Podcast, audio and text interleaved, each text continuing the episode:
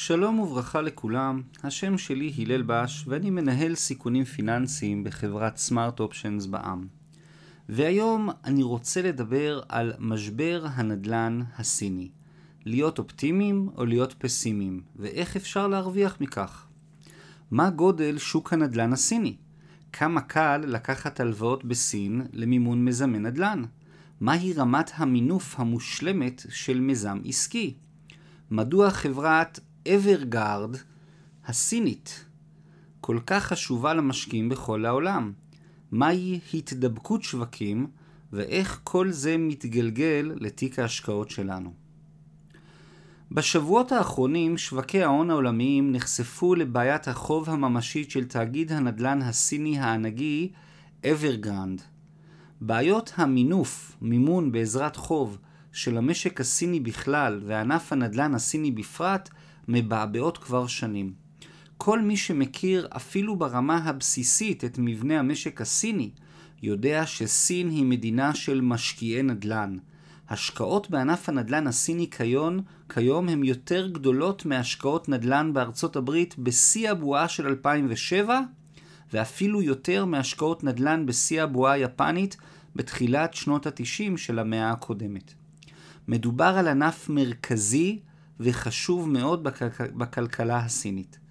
רק לסבר את האוזן, אם נסכום את שוק הנדל"ן לעסקים ולמגורים בסין, הוא יחלוש על מעל שליש מהכלכלה הסינית המודרנית.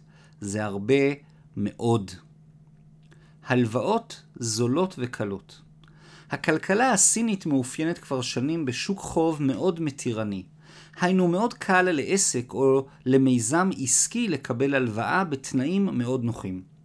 במצב שכזה לא קשה לחזות כי חברות ותאגידים עסקיים ייקחו עוד ועוד הלוואות, היינו מינוף, ויגדילו את הסיכון העסקי שלהם.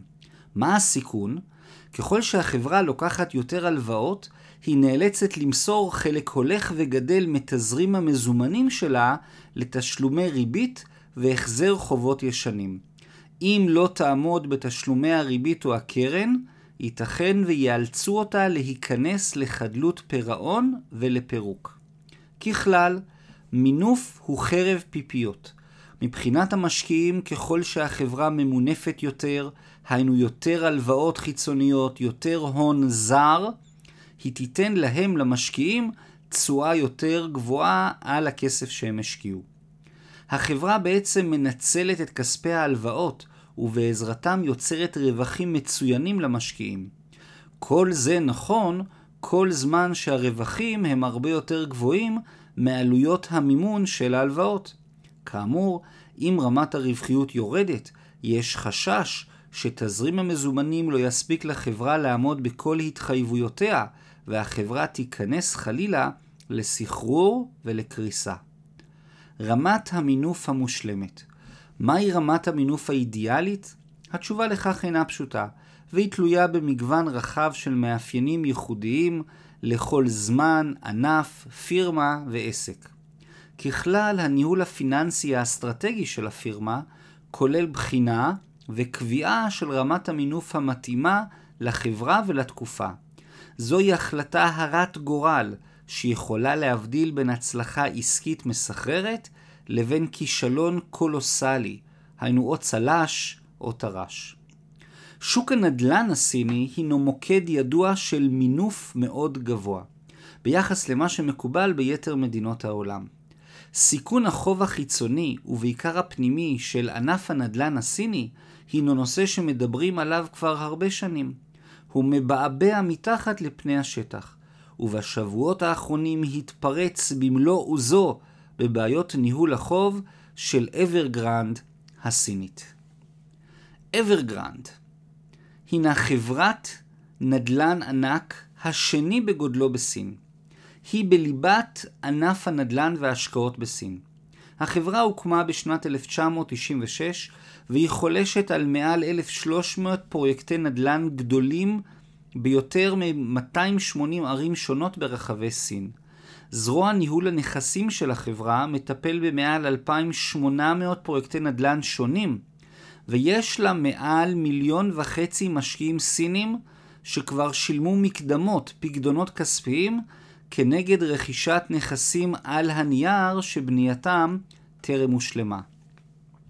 אברגרנד מחזיקה בהתחייבויות כוללות של מעל 300 מיליארד דולר ארצות הברית, ומתקשה כרגע לתחזק את חובותיה. יש חשש ממשי שהענק הסיני יקרוס. אם חלילה היא תקרוס, צפויים נזקים ישירים ומשניים משמעותיים מאוד. בין יתר הנושים של החברה ראוי למנות את הבנקים הסינים והזרים, ספקי המשנה המרובים, משקיעים זרים ומקומיים, עובדים, רוכשים וכו'. התדבקות שווקים Market Contagion שווקי ההון נוטים לנוע באופן מתואם, במיוחד בתקופות משבר ונפילות שערים. ראינו זאת בשבועות האחרונים, כאשר החששות אודות אברגרנד הובילו לירידות שערים חדות מאוד בשווקי ההון של המזרח, של אירופה וגם של ארצות הברית. התופעה נקראת התדבקות שווקים, והיא הבסיס לאמירה המקובלת בשוק ההון המקומי שלנו. כשבשוק ההון האמריקאי מישהו מתעטש, הבורסה בתל אביב חוטפת דלקת ריאות חריפה.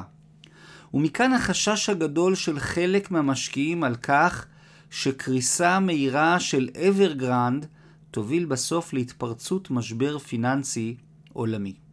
אם לפשט את הדברים, המשקיעים כעת עומדים בפני מספר תרחישים אפשריים, כאשר העיקריים שבהם הם התרחיש המאוד אופטימי והתרחיש המאוד פסימי. התרחיש האופטימי הקריסה המתקרבת של אברגרנד תוביל את ממשלת סין להכרה כי חברה זו היא גדולה מדי מכדי ליפול, או באנגלית too big to fail. ממשלת סין תיכנס לעובי הקורה ותזרים כספים לאברגרנד במטרה ליצור יציבות בענף הנדל"ן ולהגן על כלל המשקיעים. התהליך ימשיך בהורדת רמות המינוף של ענף הנדל"ן הסיני בצורה מבוקרת, מתונה ולאורך זמן בניצוח הפקידות הסינית הענפה. בתרחיש הזה הכלכלה הסינית בכלל וענף הנדל"ן הסיני בפרט יראו עדנה רבה ועליות שערים יפות בחסות הכיסים העמוקים של ממשלת סין. ראוי לציין כי עד עתה ישנה תגובה קיצונית מאוד של המשקיעים וירידות שערים חדות ורחבות בכל ענף הנדל"ן והכלכלה הסינית. בתרחיש הזה האופטימי שתיארנו, השברים, הבורס, יצדקו, ועליות השערים צפויות להיות משמעותיות ביותר. משקיעים המאמינים בתרחיש הזה יכולים לבצע השקעה ספקולטיבית בסיכון גבוה במיוחד בקרן סל סינית, כמו iShares MSCI China, שזה MCHI, או חשיפה ישירה יותר לנדל"ן הסיני ב-Global X MSCI China Real Estate, שזה CHIR. מודגש שמדובר על השקעה בסיכון גבוה נוכח גלי הירידות בשווקים הללו. מצד שני, לפעמים צריך לסחוט נגד הזרם על מנת להרוויח תשואה יוצאת דופן. אבל התרחיש האופטימי הוא רק אפשרות אחת. ייתכן שדווקא הדובים, ה-bears, צודקים, ושווקי ההון יחוו משבר בהתממשות התרחיש הפסימי. התרחיש הפסימי הרשויות הסיניות מחליטות שלא להתערב, ולתת לשוק החופשי לבצע את התיקון הנדרש. הנימוק לכך הוא סיכון מוסרי, moral hazard. היינו, אם נציל חברות כושלות בהווה, נעודד חברות אחרות לקחת סיכונים מיותרים בעתיד, מתוך הבנה שגם אותם נאלץ להציל. לכן, בתרחיש הזה, אברגרנד קורסת אל תוך עצמה ומשאירה מיליארדים בחובות ובפרויקטים לא גמורים. מיליוני משקיעים סינים חווים הפסדי ענק, עוד ועוד פירמות נדל"ן, בנקים, ספקי משנה וכולי, קורסים האחד אחרי השני.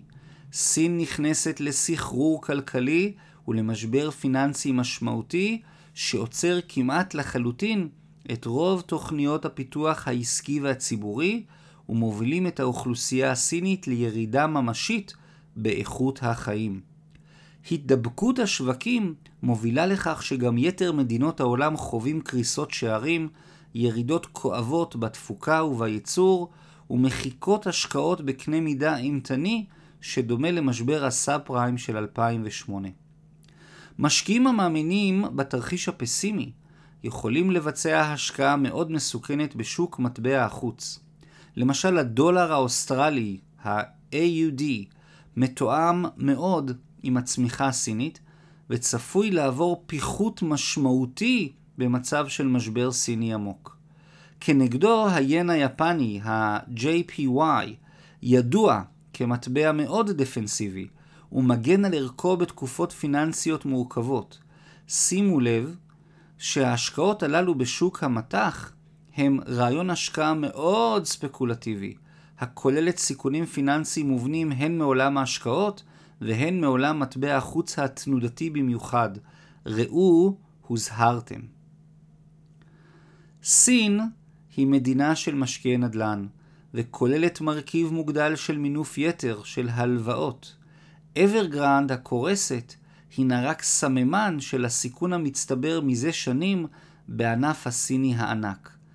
ככל הנראה שני התרחישים שהוצגו למעלה, האופטימי והפסימי, הם קיצוניים.